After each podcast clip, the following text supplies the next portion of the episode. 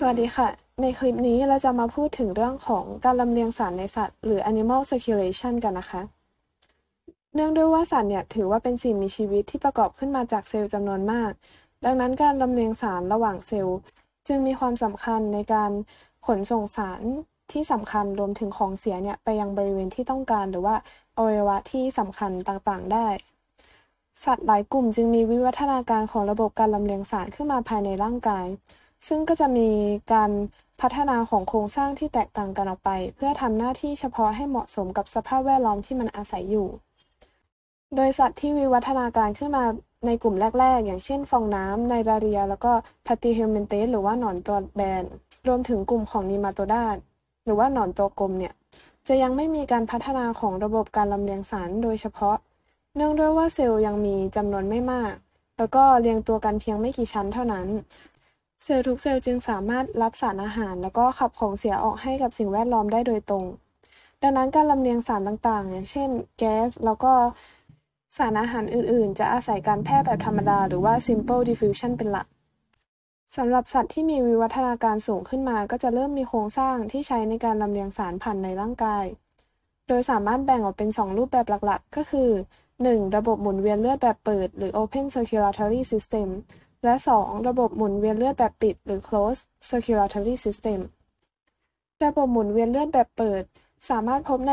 สิ่งมีชีวิตในกลุ่มของอะโทรพอดแล้วก็โมลัสกับทุกชนิด ยกเว้นกลุ่มของหมึก โดยระบบหมุนเวียนเลือดแบบนี้ของเหลวที่ไหลเวียนอยู่ในร่างกายเนี่ยจะไม่ได้อยู่ภายในหลอดเลือดตลอดเวลา เพราะว่าสัตว์เหล่านี้ไม่มีหลอดเลือดฝอยหรือว่าแคปิลารีเลือดจึงไหลไปรวมอยู่เป็นแอ่งเลือดหรือว่า hemocoel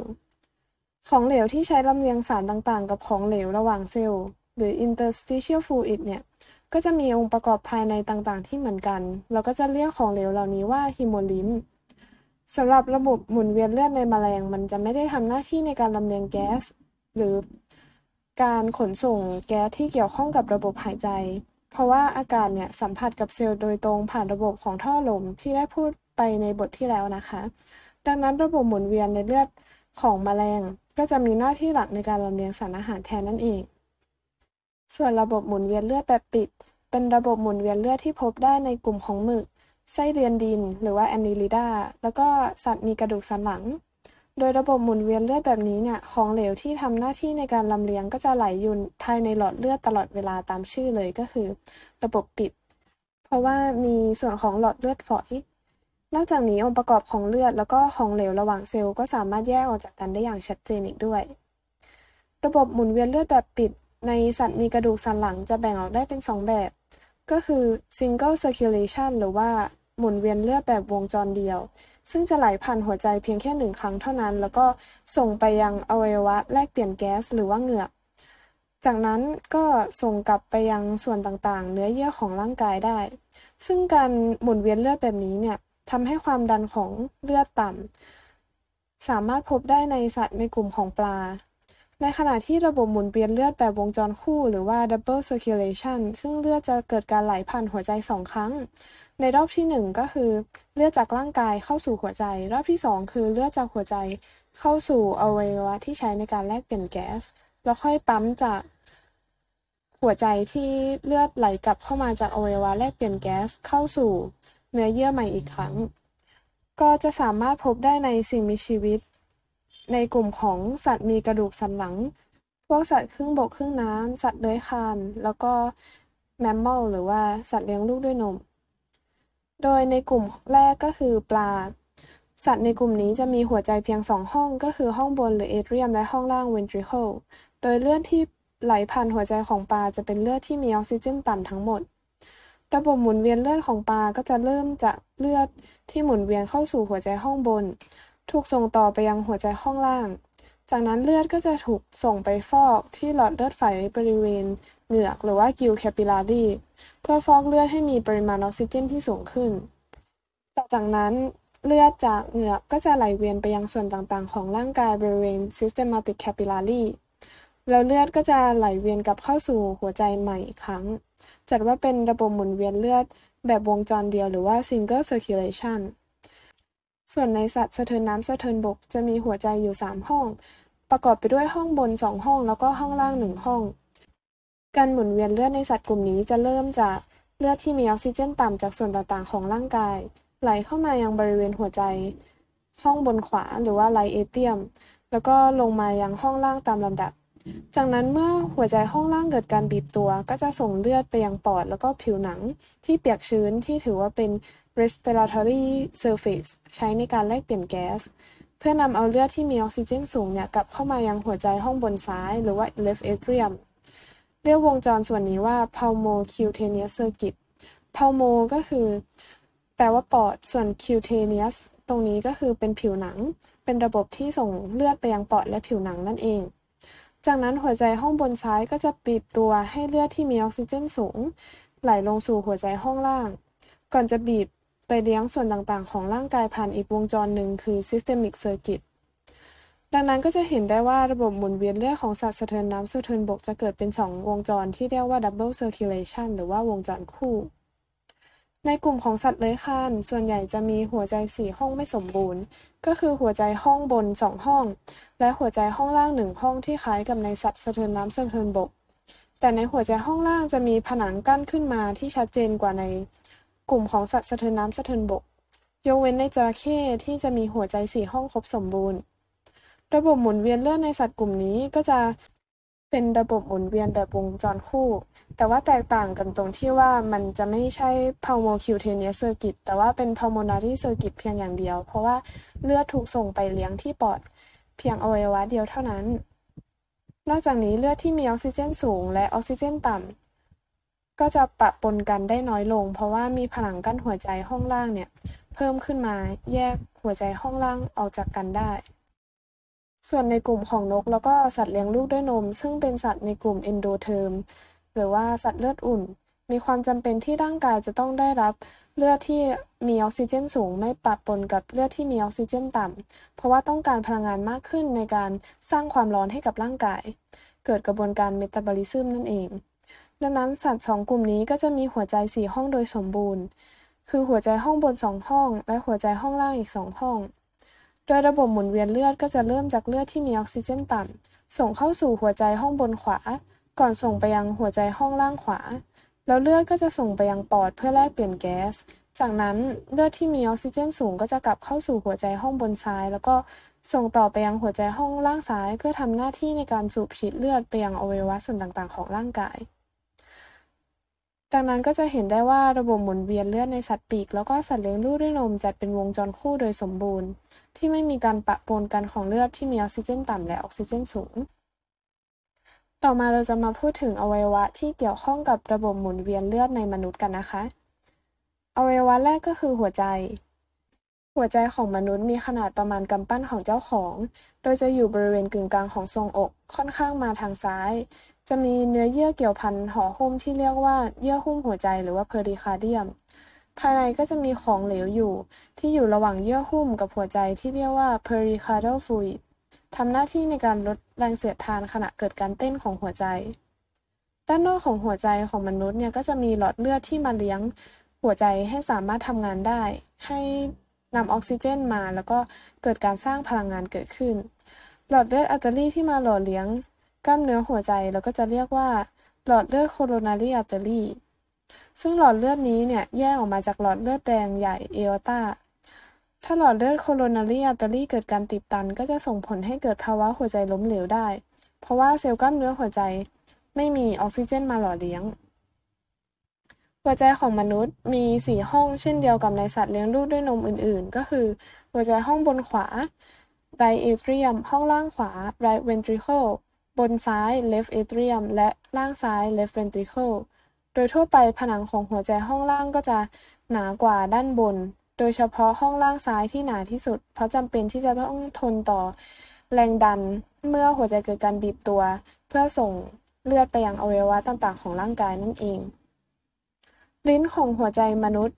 จะประกอบไปด้วย 2 กลุ่มหลัก กลุ่มแรกคือ atrioventricular valve ทำหน้าที่ในการกั้นระหว่างหัวใจห้องบนแล้วก็ห้องล่าง โดยลิ้นหัวใจที่กั้น ระหว่างห้องบนขวาและล่างขวาจะเรียกว่า tricuspid valve เพราะว่าประกอบไปด้วย 3 แฉก ในขณะที่ลิ้นกั้นระหว่างหัวใจห้องบนซ้ายกับล่างซ้าย จะเรียกว่า bicuspid valve หรือว่า mitral valve เพราะว่าประกอบไปด้วย 2 แฉกเท่านั้น ขณะที่ลิ้นหัวใจอีกแบบก็คือลิ้นแบบ semilunar หรือ semilunar valve กั้นระหว่างหัวใจห้องล่างกับหลอดเลือดที่ออกจากหัวใจ โดย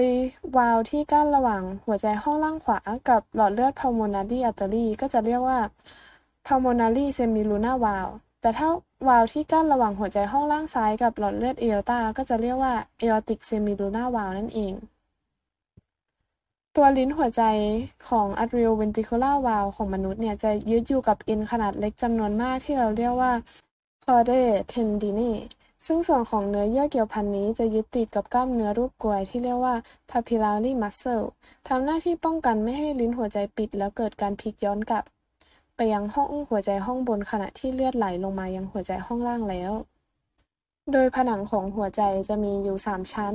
ได้แก่ชั้นนอกสุด epicardium ชั้นกลาง myocardium และชั้นใน endocardium โดยชั้นที่ มีการพูดถึงเลยแล้วก็สำคัญมากก็คือ ชั้นของ myocardium เพราะว่าเป็นชั้นที่มีกล้ามเนื้อหัวใจอยู่ กล้ามเนื้อหัวใจ หรือที่เรียกว่า cardiac muscle เป็นกล้ามเนื้อพิเศษที่ไม่ได้เหมือนกล้ามเนื้อลาย แล้วก็ไม่ได้เหมือนกล้ามเนื้อเรียบ มีลักษณะการแตกแขนงที่เรียกว่า bifurcate แล้วก็ระหว่างเซลล์เนี่ยจะติดต่อกันด้วย intercalated disc ที่มี gap junction ในการส่งไอออน ให้เกิดการหดตัวของกล้ามเนื้อได้เอง หัวใจของสัตว์มีกระดูกสันหลังจะเป็นไมโอเจนิกฮาร์ t คือสามารถเต้นได้เอง โดยไม่จำเป็นที่จะต้องมีระบบประสาทมากระตุ้นให้เกิดการเต้น เพราะว่าเซลล์กล้ามเนื้อหัวใจหรือ cardiac muscle ที่ได้พูดถึงไปแล้ว มีคุณสมบัติเป็น self excitation คือสามารถเต้นได้เอง แต่ส่วนของหัวใจเองก็ต้องมีส่วนที่ทำหน้าที่ควบคุมการหดของเซลล์กล้ามเนื้อ ให้เกิดการสอดคล้องแล้วก็พร้อมเพียงกัน ซึ่งส่วนที่ทำหน้าที่ควบคุมการหดตัวของเซลล์กล้ามเนื้อหัวใจนี้ก็จะเรียกว่า pacemaker ในหัวใจมนุษย์จะอยู่บริเวณหัวใจห้องบนขวา ที่เรียกว่า synovial node หรือว่า SA node ซึ่งกระแสประสาทจาก SA node ก็จะถูกส่งไปยังเซลล์กล้ามเนื้อหัวใจข้างเคียงผ่านทางรอยต่อแกบจังชัน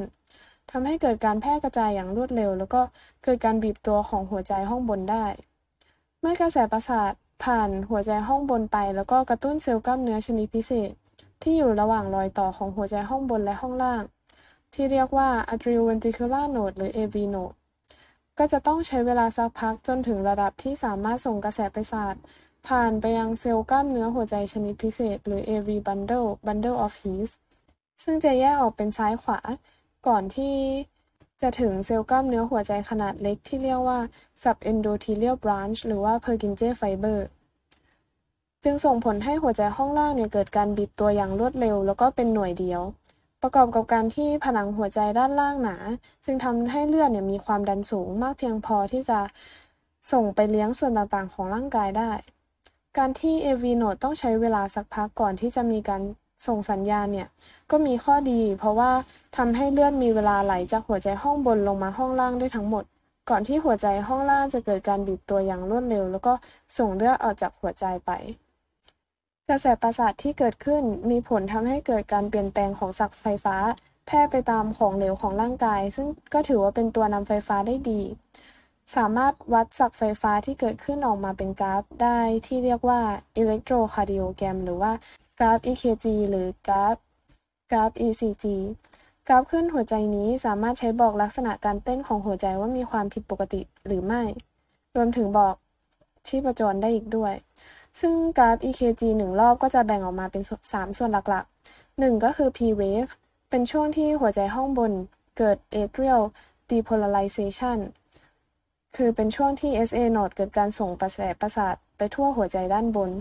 ส่วนที่ 2 ก็คือ QRS complex เป็นช่วงที่หัวใจห้องล่างเกิด ventricular depolarization หรือคือช่วงที่ AV node เริ่มส่งกระแสประสาทไปทั่วหัวใจห้องล่าง และส่วนสุดท้ายก็คือ T wave เป็นช่วงที่หัวใจห้องล่างเกิด ventricular repolarization ก็คือเกิดการคลายตัวของหัวใจห้องล่างนั่นเอง โดยกระบวนการเต้นของหัวใจในการปั๊มเลือดไปยังส่วนต่างๆ ของร่างกาย หรือที่เรียกว่า cardiac cycle สามารถแบ่งออกได้เป็น 4 ขั้นตอนใหญ่ ๆ นั่นก็คือขั้นแรก isovolumic contraction เป็นช่วงที่เกิดการบีบตัวของหัวใจห้องล่างหรือว่า ventricle โดยที่ไม่เกิดการเปลี่ยนแปลงของ blood volume หรือว่าปริมาตรของเลือด เนื่องด้วยว่าหัวใจห้องล่างเนี่ยบีบตัวก็จะทำให้ ช่องหัวใจห้องล่างมีความดันที่สูงมากขึ้น แต่ว่าความดันที่สูงเพิ่มขึ้นนี้ยังไม่ได้สูงเทียบเท่ากับตัวหลอดเลือด ดังนั้นวาล์วที่อยู่ระหว่างหัวใจห้องล่างกับหลอดเลือดเนี่ยก็จะยังไม่เปิด โดยการบีบตัวของหัวใจห้องล่างเนี่ยเกิดจากที่กระแสไฟฟ้าไหลผ่าน หัวใจห้อง ventricle เกิดเป็นคลื่นหัวใจในช่วงของ QRS wave ซึ่งพอหัวใจห้องล่างบีบตัวไปเรื่อยๆ จนถึงจุดจุดหนึ่งที่ทำให้ความดันของ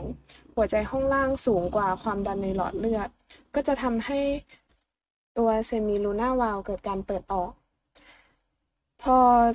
วาลเกิดการเปิดออกทำให้เลือดจากหัวใจห้องล่างสามารถไหลเข้าสู่หลอดเลือดได้ ซึ่งในขั้นที่ 2 นี้เราก็จะเรียกว่า ขั้นของ ejection เกิดขึ้นประมาณ 0.3 วินาทีเท่านั้น โดยในช่วงนี้ความดันของหัวใจทั้งห้องบนแล้วก็ห้องล่างเนี่ยจะสูงขึ้น แล้วก็ปริมาตรของหัวใจห้องล่างก็จะลดลง พอเมื่อเลือดไหลออกจนหมดแล้วก็ทำให้ความดันของเลือดในหลอดเลือดเนี่ยสูงกว่าหัวใจห้องล่างวาล์วก็จะปิด แล้วก็จะเข้าสู่ขั้นที่ 3 ก็คือ isovolumic relaxation โดยในช่วงนี้หัวใจเกิดการคลายตัวทำให้ปริมาตรของหัวใจห้องล่างเนี่ย มากขึ้น ความดันก็จะลดลง โดยพอหัวใจคลายตัว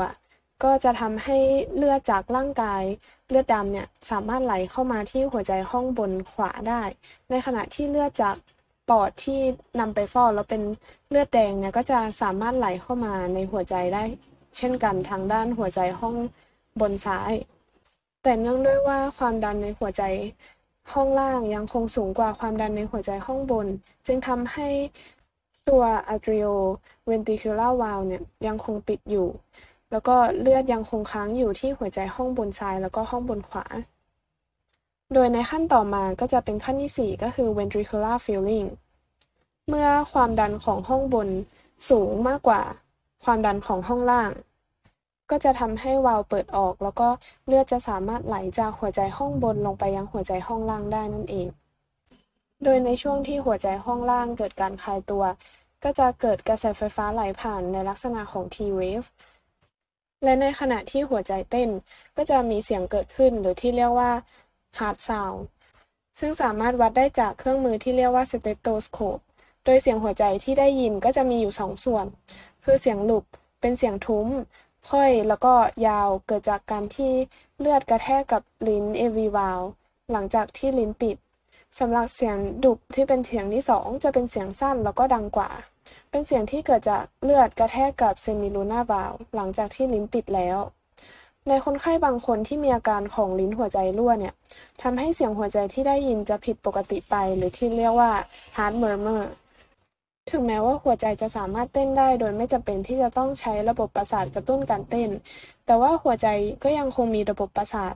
นอกเหนือจากตัว cardiac center ในสมองมาควบคุมอัตราการเต้นของหัวใจให้อยู่ในสภาวะที่เหมาะสม โดยระบบประสาทจะเป็นแบบ sympathetic nervous system ซึ่งจะกระตุ้นให้อัตราการเต้นของหัวใจเพิ่มขึ้น ผ่านการหลั่งของสารสื่อประสาทประเภท norepinephrine